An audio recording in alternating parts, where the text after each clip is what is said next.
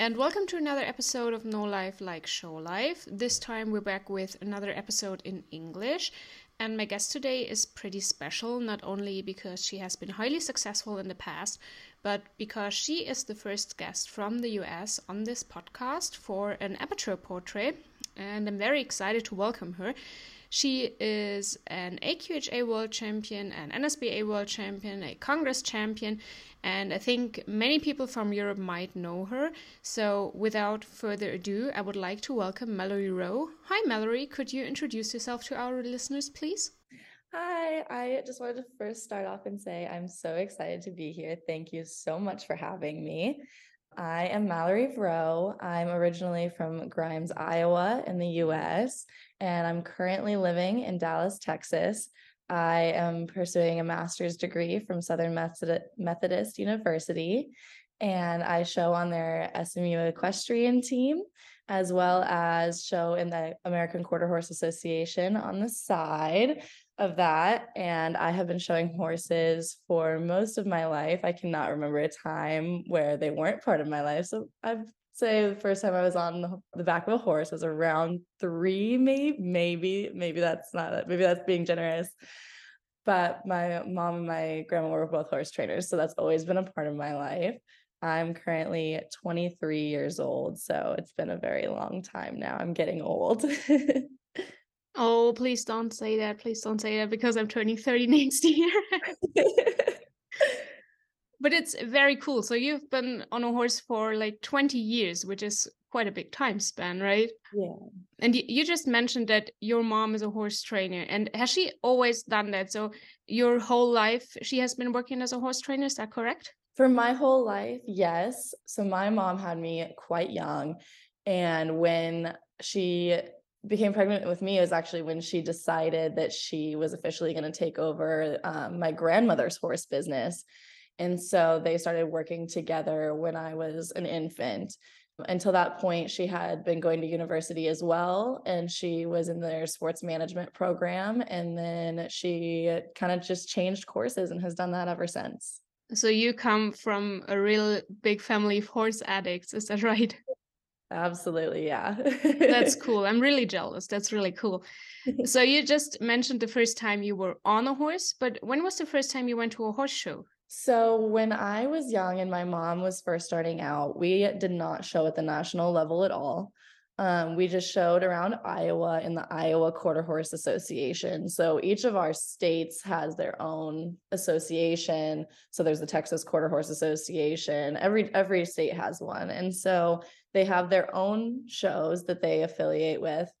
And so we would show around just the circuit in Iowa. We would do the state fairs. We would do the county fairs. We started out very low level. So I'd say one of my very first shows was the Clay County Fair where uh, actually I had some family that lived in like Clay County and we would go there every year and it was just a cute small little show. So that's where I really got my start. And what kind of horse did you ride back then? It was an American quarter horse. You know, for the for the county fairs, you it was there wasn't as much breed association for those you know, we would see paint horses and palominos and buckskins, and everyone could kind of show together. So it, I wasn't even breed associated at that point, um, but I did have American quarter horses. And the first time that I noticed you was actually with Crimson Bell when you won so many, many showmanship classes. Mm-hmm. And I think that was in 2017, am I right? Yes, yeah. I got Bell in 2016 and our our first big win came at the NSBA World that year. Like most of our accomplishments came around 2017. Yeah, I remember that. That was a huge accomplishment because you won the Youth World Show, right? The NSBA World Show and the Congress in the Youth Showmanship. Yes. So that was kind of where we started to really gain traction. We, you know, right at the end of 2016 and then 2017 was the big year for sure. But you don't show her anymore, if I'm correct what kind of horses do you show at the moment? So I am still within the Quarter Horse Association. So I don't show Belle anymore. I sold her at the end of 2018 when I ended my youth career. And I do actually I have her registered name tattooed on my ribs. So she's a special one for sure. but I so I still show quarter horses. I currently have a horse. Um, his name is his barn name is Booker, and his registered name is Made Machine. I showed him this year at the Amateur World. Oh yeah, I watched you on the live stream. He's quite tall, isn't he? He's a big boy. Um, one of my one of the very few geldings that I've ever shown in my career, actually. And then um, a very, very big boy. He's about 16 hands, 16 one, which, you know, not huge in a, in the grand grand scheme of things, but for a quarter horse and for an all-around horse who does the western stuff as well, he's good sized. Yeah, you show him in many events, right? Yeah, so we we showed a ton of events at the World Show, and not even all of them that we uh, were wanting to. I unfortunately I didn't get to show the showmanship because I had a final for school on the day of the finals, and I didn't want to show the prelims of the showmanship, take a spot in the finals, and then not be able to show in the finals. So I just you know scrapped that class altogether, which was heartbreaking for me. Oh, I can understand.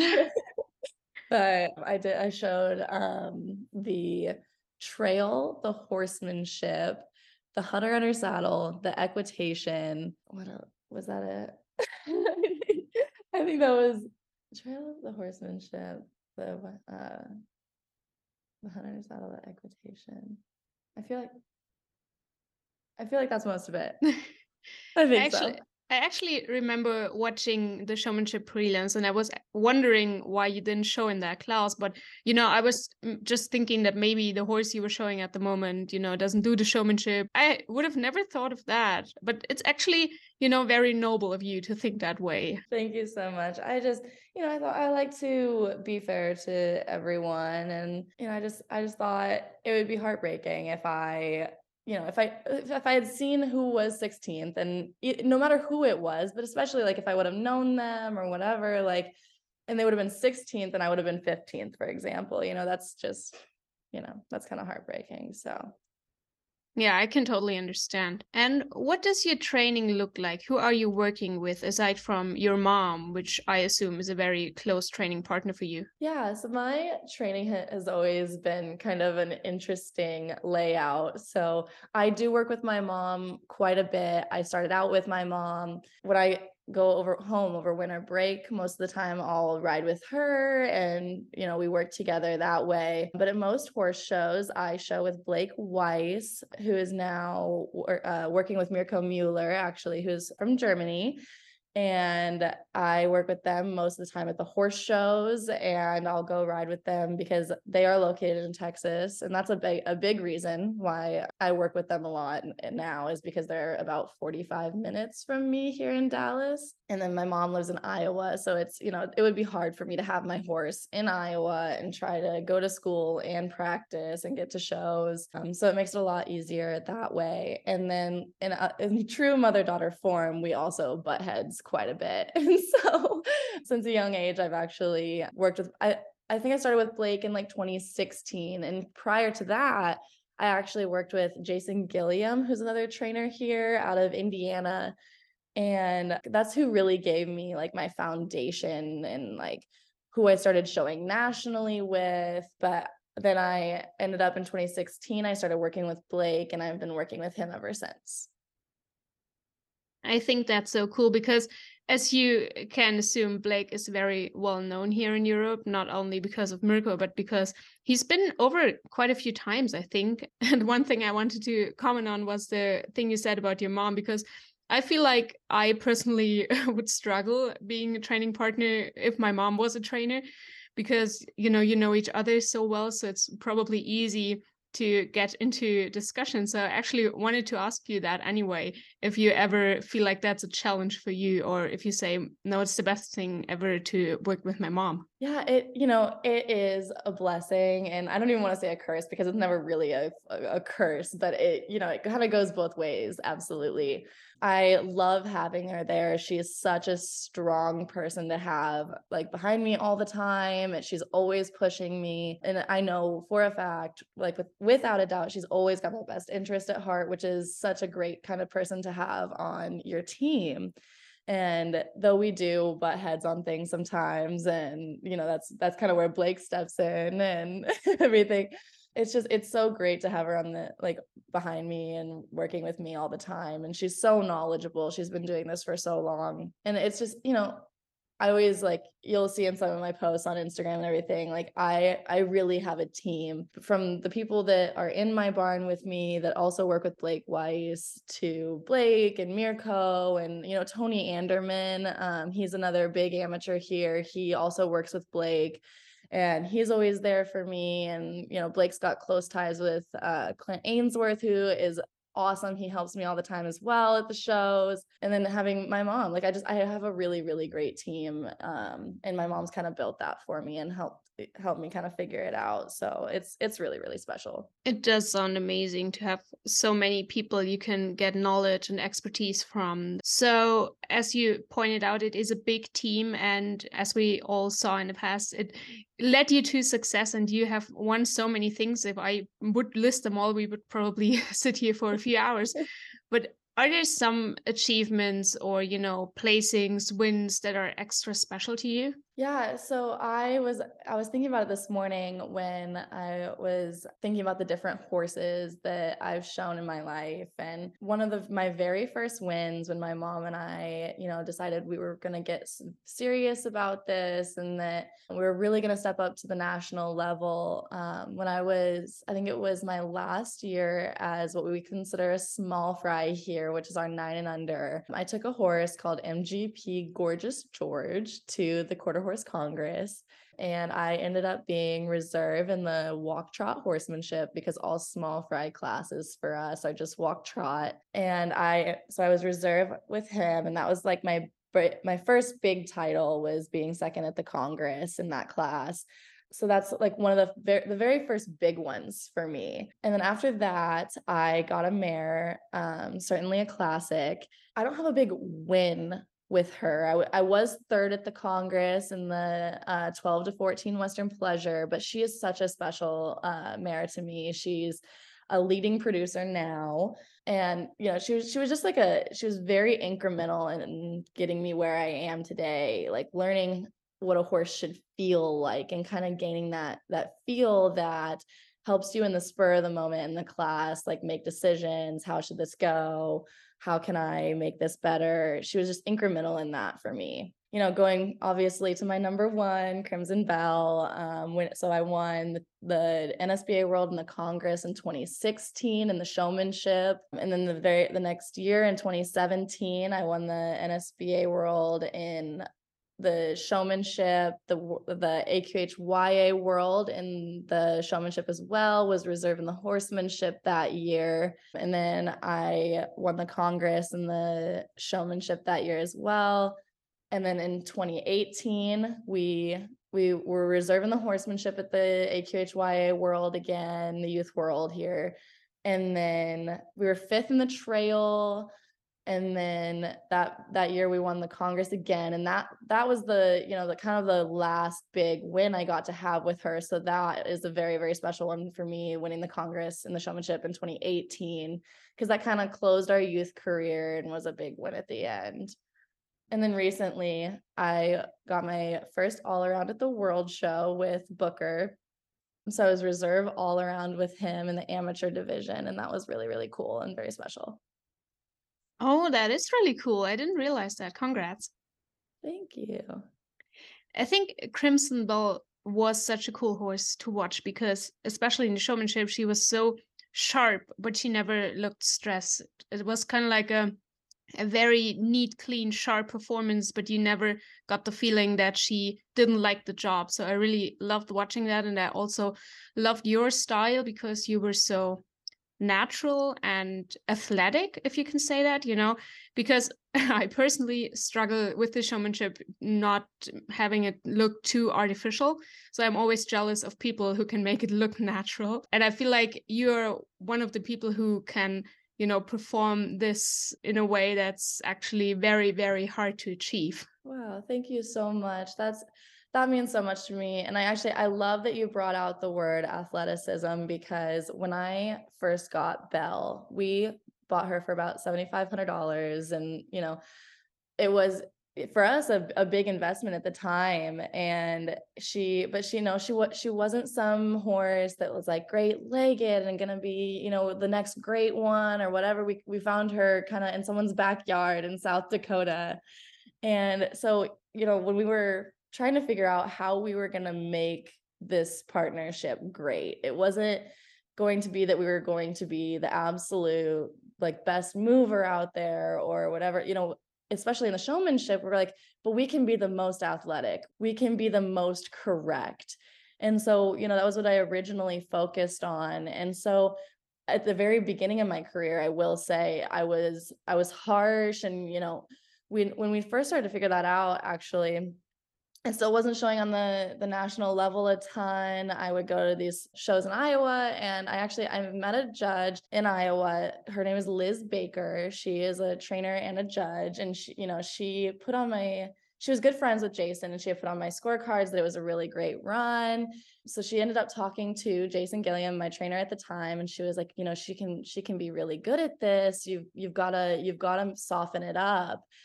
And when we went from there, we we started to dial it back and we went a little less athletic, a little more pretty. And, you know, we just fine tuned that forever.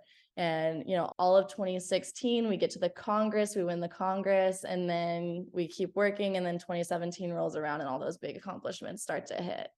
So it was it was really really a, a process getting to that point for sure. But those are always the best stories, right? The one you find in a backyard and that turns out to be a world champion, Congress champion. Yeah. So it's a really nice, you know, I'm saying that in quotation marks, uh, underdog story. It's it's really inspiring. You know, and like that's one of the great things about the showmanship is, you know, you can just you can work it over and over and over and you can become the absolute best at it and you don't have to have like that horse that's a great mover or has a great like headset or you know it doesn't poke its neck or its its its nose out perfectly like you can you can build on that more i would say you know whereas a lot of your like your trail and your western riding like they need to have a lot more natural ability i think it's a class I hold very close to me because I think that you can be the best out of it at it and you don't have to come from some crazy background. Absolutely. And one thing I always noticed when I watched your showmanship classes is actually your outfit because you always stick like with the same pattern of colors, but I feel like your outfits are actually very different from many many other people because they're way more I don't know how to say that because simple always has like sort of a negative connotation, but I feel like that's what makes them special because of the simplicity, the straight lines. So, how would you describe your style in the outfits and why did you choose them? So, when I originally started out with the color scheme, it was actually my biggest showmanship idol growing up was Kalina Weekly and that was kind of the color scheme that she went with but we didn't want to copy her exactly. And so my first showmanship jacket was just a white shirt with a with a gold lace overlay and then gold pants and a a, t- a tan hat. And you know it, they are I, I agree with you they're very simple but you know it, it kind of goes along with kind of where we stand with the showmanship. You know, it's like I came from humble beginnings and the showmanship kind of just like, you know, it brought me to the main stage and I don't think like you know I don't think you have to go out there in a a studded jacket that's just like you know you can see it from miles and miles away. You can kind of be true to who you are and if you're the if you are the hardest worker in the pen that's going to have payoffs for you and that's just it just kind of goes with you know how we've come up through the showmanship and kind of our mindset on it I guess and I've always tried to kind of stay true to that style. I don't I don't ever want to change that. So I try to keep my jackets very simple. I've had a couple throughout the years and you you might not even notice that I changed them because they they are fairly similar. With this last one that I've actually been showing in for a couple of years now, I wanted to do something a little different. So I I actually went to Tammy Dyer at D Designs and I was like I I feel like you're going to think I'm crazy, but you know, everyone has started to wear those like the shirts to show in where there there it's not it's not a jacket, it's not a vest, it's just a shirt. Maybe it has a some stuff on the collars, the cuff, and then maybe like down the middle. And I was like, but I want to make it showmanship and so that's actually where the idea came from for my last my last jacket i actually had to smile a little when you said your first sentence because I think that Kalina has been such a role model for everyone here in Europe as well, because, you know, we've all been watching her, we've been watching you. So it's kind of interesting to hear that she was sort of the role model for your outfit. And I think the last uh, shirt you mentioned is actually the one I was thinking of first, because as you mentioned, is very different from the usual showmanship jacket that's kind of like full of stones and glitter. And as you mentioned, you can see people from far away, but I always like to show people your latest outfit because I want to tell them that you know you don't need that. If you don't feel comfortable in like those studded jackets you can go for a simple a clean look especially if you wear it confidently. So I feel like you've been such a cool role model in that aspect well, thank you so much for saying that. I, I I'm so glad that it has, you know, reached people and that it has the same meaning for them that it does for me. Although I always wonder how you, you know, stay in that shirt and don't get any dirt on it because that that would happen to me definitely. Oh, don't do not worry about that because that has been a point of contention between me and my mother and as well as those who clean my jackets all the time. I I am absolutely someone who cannot keep white clean. So we we do argue about that quite a bit, but I try I try my best and uh, you know the face grease and everything else during showmanship especially it it's it's rough. oh yeah, that's tricky. That's tricky. but you just mentioned that showmanship is a class that's very dear to your heart, but is it your favorite? Oh, that's such a hard question because when you have a horse that you've worked with it a long time, you are in stride with them, it's the easiest, most beautiful thing. It's so fun. But let me tell you, every time I start a new one, it is the most frustrating class that I have ever been through. And I I would say in those times it is probably my least favorite class.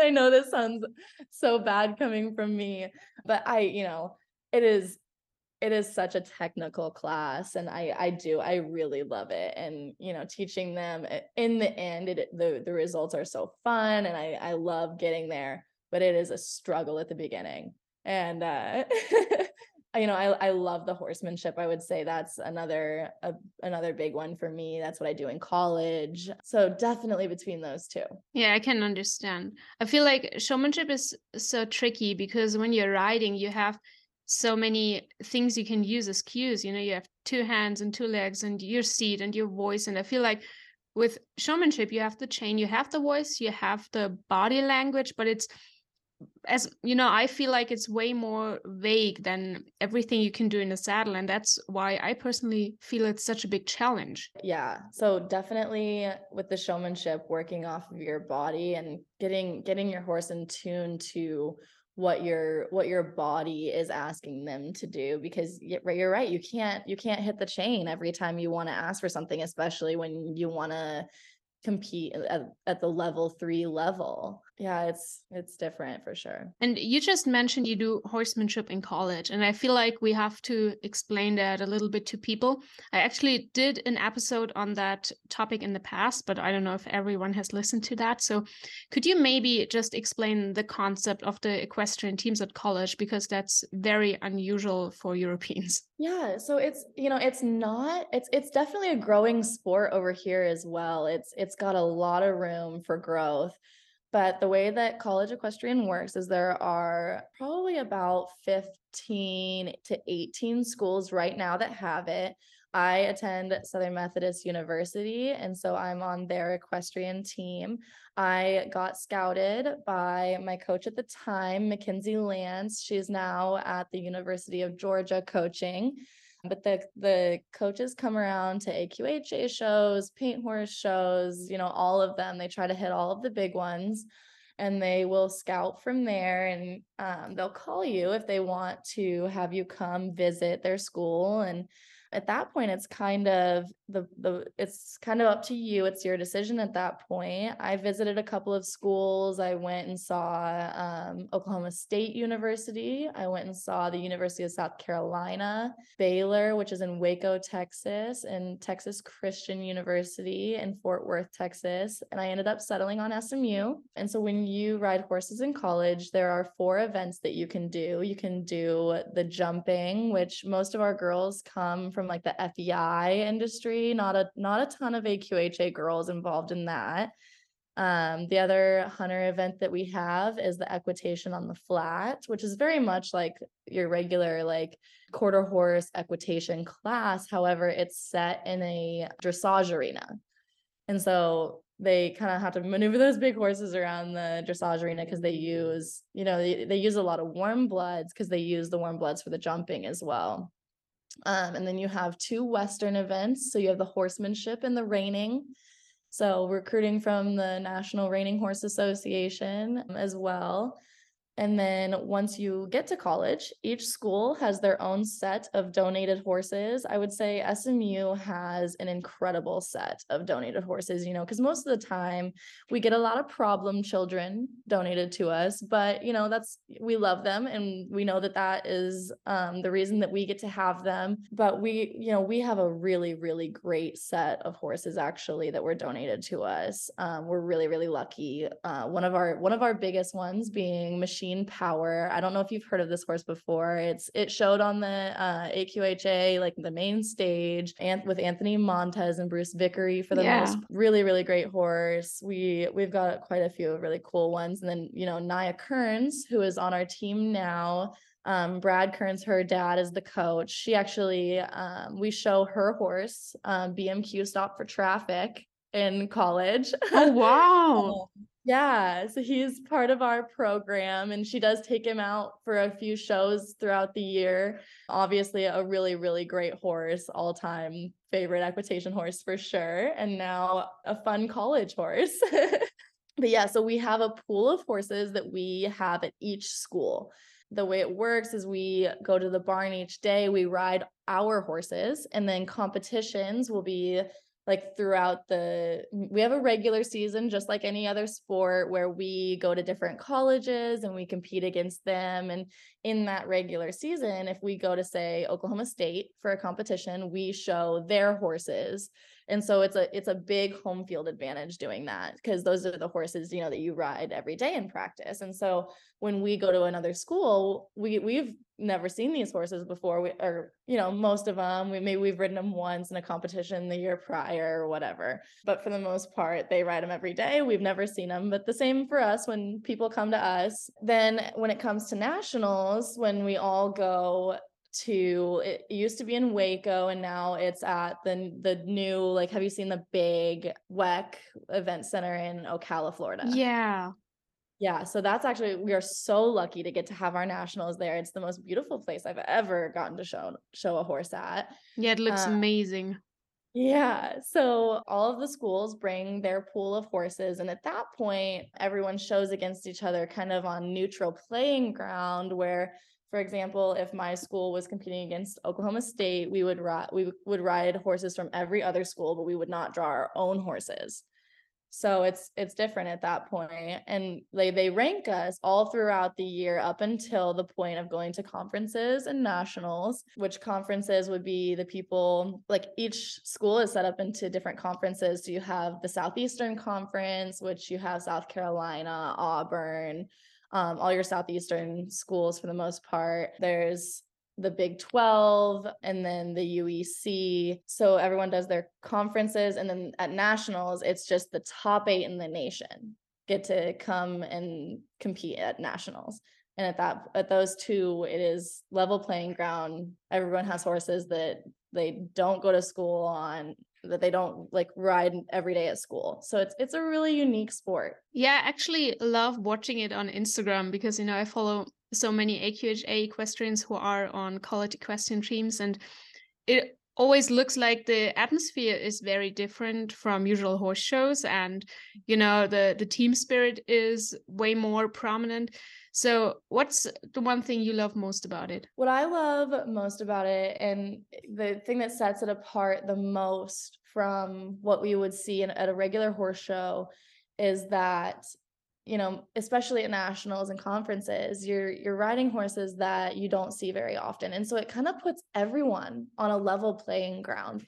It is just you and that horse and another girl and that horse. So you you ride the same horse you go head to head with another girl and neither of you know the horse very well. You get 4 minutes to kind of warm up and figure it out and then you go do a pattern and whoever scores the highest gets a point for their team.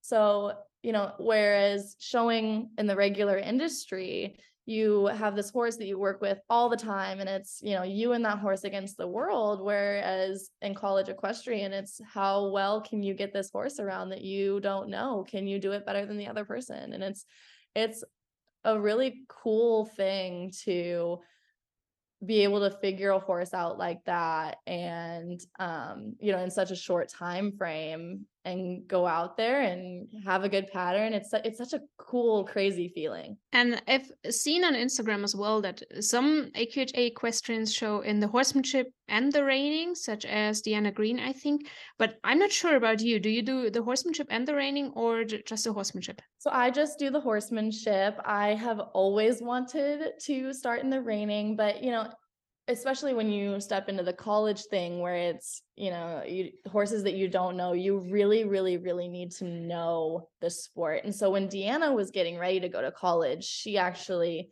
the year before she got a reiner a really pretty uh cremello reiner and so she kind of learned the ropes of how to do it and you know that transferred for her into college. I've i've never shown in the nrha stuff. So it would be completely new to me and it wouldn't it wouldn't be fair to you know me my team or the horse for me to go out there and be on a horse that I don't know and do a class that I've never really done. And so it's it's a very hard thing to do and kudos to everyone in college equestrian that does that because very very cool to be able to do both because it's you know it's hard and especially when you don't know the horse. Yeah, that actually makes sense. so, what does a normal day at school for you look like? So right now we are in kind of uh, the end of our semester. So we are taking finals. However, like a regular day in the life when we are in school and doing equestrian full time, my day would start out about 6 a.m. I would have I would wake up about six and go to workouts at 6:30. Workouts for college equestrian are about an hour. So we'll go to that from 6:30 to 7:30 and then after that, it's kind of built out. They do a really good job of making sure that you get your your school schedule first and then they build practice around that. But most of the time, they try to get everything done in the morning so you can have the rest of the day just to do schoolwork and go to class. So the way that my day would lay out after workouts at 7:30, I would grab a coffee and go to the barn and be there around eight and have an hour long practice from eight to nine, where I can choose from any of the horses, maybe one that I haven't ridden in a while, just make sure that I know what I'm doing on all of the horses at home. And most of the time, the way that our practices work, if if we don't have a meet for a while, it'll just be, you know, horse improvement and posture improvement, doing things like that if we're getting closer to a meet, we'll pra- practice the patterns for the meet. So kind of just a different range of what we'll do at practice. But then after that, I'll have either two or three classes typically um, a day, depending on our like our schedule goes like Monday, Wednesday, Friday, where Monday, Wednesday, Friday classes are about an hour, and then Tuesday, Thursday classes are about an hour and 20. So just whatever classes I have that day and then homework that night and trying to fit in sleep and um, like some social stuff and skincare and all sorts of things as well. So long days, long days for sure. Yeah, I was just about to say that. Very busy days. so, how many semesters do you have left until you graduate? So, I'm actually an interesting case right now because Eh, the NCAA did a very cool thing for athletes when COVID hit and everything got closed down. They made sure that any athlete that missed out on a good chunk of their sport in 2020 when everything got closed down got a year back for their competition. So we got our scholarships back for a year. We get to compete another year because, you know, technically a year was kind of taken from us. And so I actually am a fifth year now. I finished my undergraduate degree in uh, financial economics and I'm working on my master's in management now. So I this is my fifth year in college. I have one semester left and then I'm officially done. And I don't know if you want to hear that question because some people don't like to hear that question, but what do you plan to do after college? it's always yeah. the kind of question you get from you know annoying relatives right it's it's it's a big question um for sure the only thing i do know is that i have booker for another year so i'll be showing him again next year for all the big stuff i'm actually i'm going to go to the we have a circuit in florida coming up in uh, tampa florida and then venice and uh, so i'm going to go to that but um just a big year with him and then i actually I, I don't even know if i'm going to be in the states next year. I might i might be all over the place. I potentially might end up in switzerland next year. I don't, I don't even know. So we we have lots of questions to get answered there. Well if you go to switzerland i'm sure that there are many many people who would like to welcome you from our aqha industry Actually, Switzerland isn't far from where I live. So if you ever feel like visiting, let me know. But it sounds exciting. Listen, I'm going to need lots of friends. So if I do move over there, I'm going to need lots of friends. And actually, you know, Blake is coming over to Germany. He's going to do um, some clinics this this winter, and then my mom's actually going to go do some clinics in Switzerland this winter as well. So hopefully, I can kind of go with her and see it all, and maybe meet up with Blake at some point too. Oh, that's so cool. I think it's so cool when US trainers come over to Europe because I feel like this exchange of knowledge, it's so valuable. We can learn so many things from you and you know, it's just so fun because as you just mentioned covid has put everything to kind of like um, stand still. So it's very exciting to have the possibility to have people come over because i remember when the first lockdown came there were actually many clinics planned here in europe with us trainers and they all had to be canceled and was very frustrating. So it's very cool to see that people are actually able to come over again yeah, it's it's been it's actually it is so cool getting to, you know, have all of that. And you know, we had I don't know if you know um Matteo, horse trainer. I think he's out of Italy. He came and um worked with Blake a little bit and you know, I got to talk to him some and you know, like you said that transfer knowledge is so cool. I got to ask him all sorts of things about the industry over there and it, it's really it's really cool. Yeah, he actually works very closely with my trainer, so I know him very well. So it's cool because our industry is quite small you know in europe. Although we have so many countries we don't have as many people as you do over in the states but it's very fun to see how social media has made it possible for all of us to connect a little bit more. 10 years ago when i went to the states for the congress and the world show it was all so you know mystic. You couldn't really get a peek behind the scenes and you know see what things are really like. But now with social media it's way more easy to get an idea of what people are doing and how things are handled. And it's very cool especially whenever someone comes over and shares the knowledge and i the, the other cool thing that i saw recently that I, i'm not entirely sure they've ever done it before but the the aqha world show page it has all of the um, recordings from every single day. So I've gone back and watched all of my finals and everything. Like social media has had a, a great impact absolutely on on me as well. So I mean, it, and it's cool getting to keep up with all my friends from the horse industry. Like, you know, I met a lot of people. So I did, I actually, I did the um, Youth World Cup in 2018.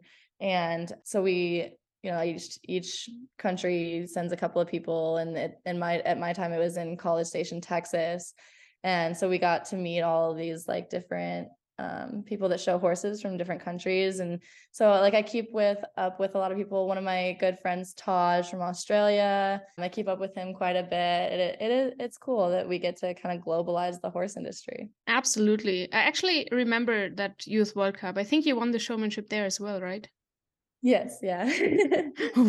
Thank God I got that right because otherwise I probably would have offended someone. But oh. I actually watched all the recaps of the live stream as well. I watched the whole mm-hmm. days and the commentary by the professional horsemen, which was so great. So but it's fun to hear that you do it too. This was my first time actually being in a finals where they did the commentary and everything. And like, you know, like you talked about, like having different trainers kind of like come in and talk to you. It was kind of like having that. it's cool to get to go back and listen to, you know, Gino talk about my run and Tim uh, Camara talk about my run. You know, it's like a different perspective. It's nice. Absolutely.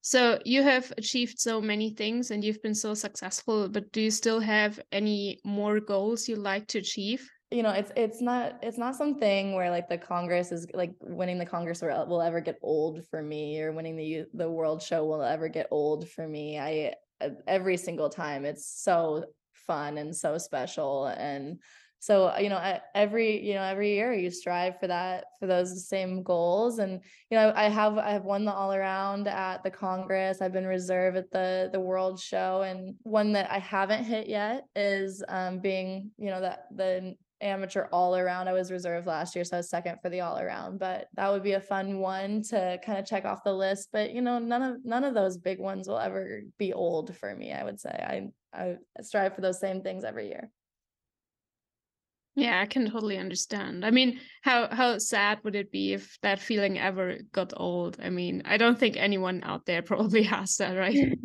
yeah.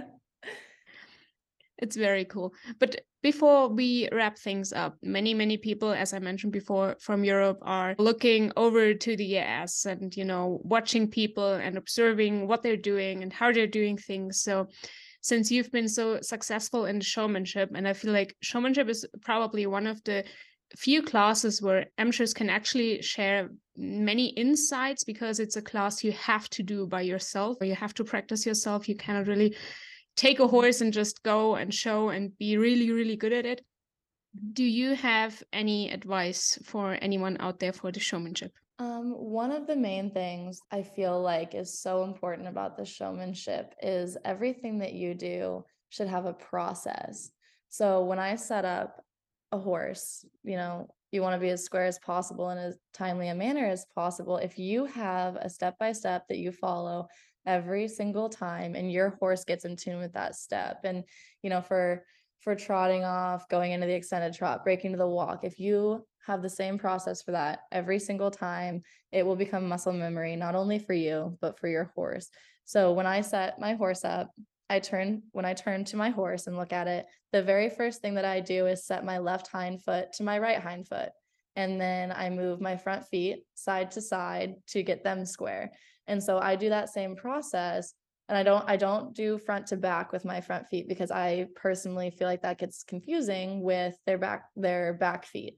So i press down to move my left hind foot to my right hind foot and then i press up and side to side to get my front feet. And so that that is my process. That is the process that i do every single time.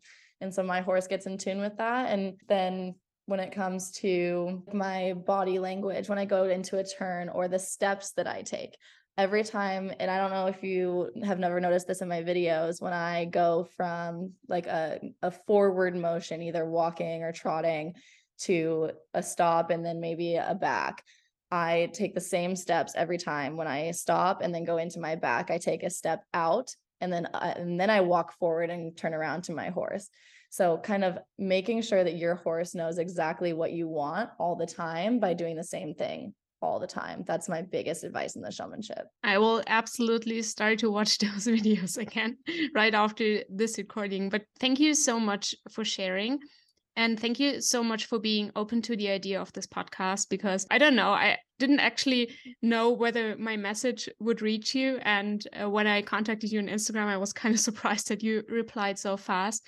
So thank you so much for doing this. Thank you so much for joining me and for sharing, you know, your story and your knowledge, your advice. Thank you so much. Oh, absolutely. Thank you so much for having me. It was so fun to kind of get to share my story and, you know, I I hope that it it reaches the people that it needs to and um yeah, I'm I'm just I'm glad to be here. Thank you for having me.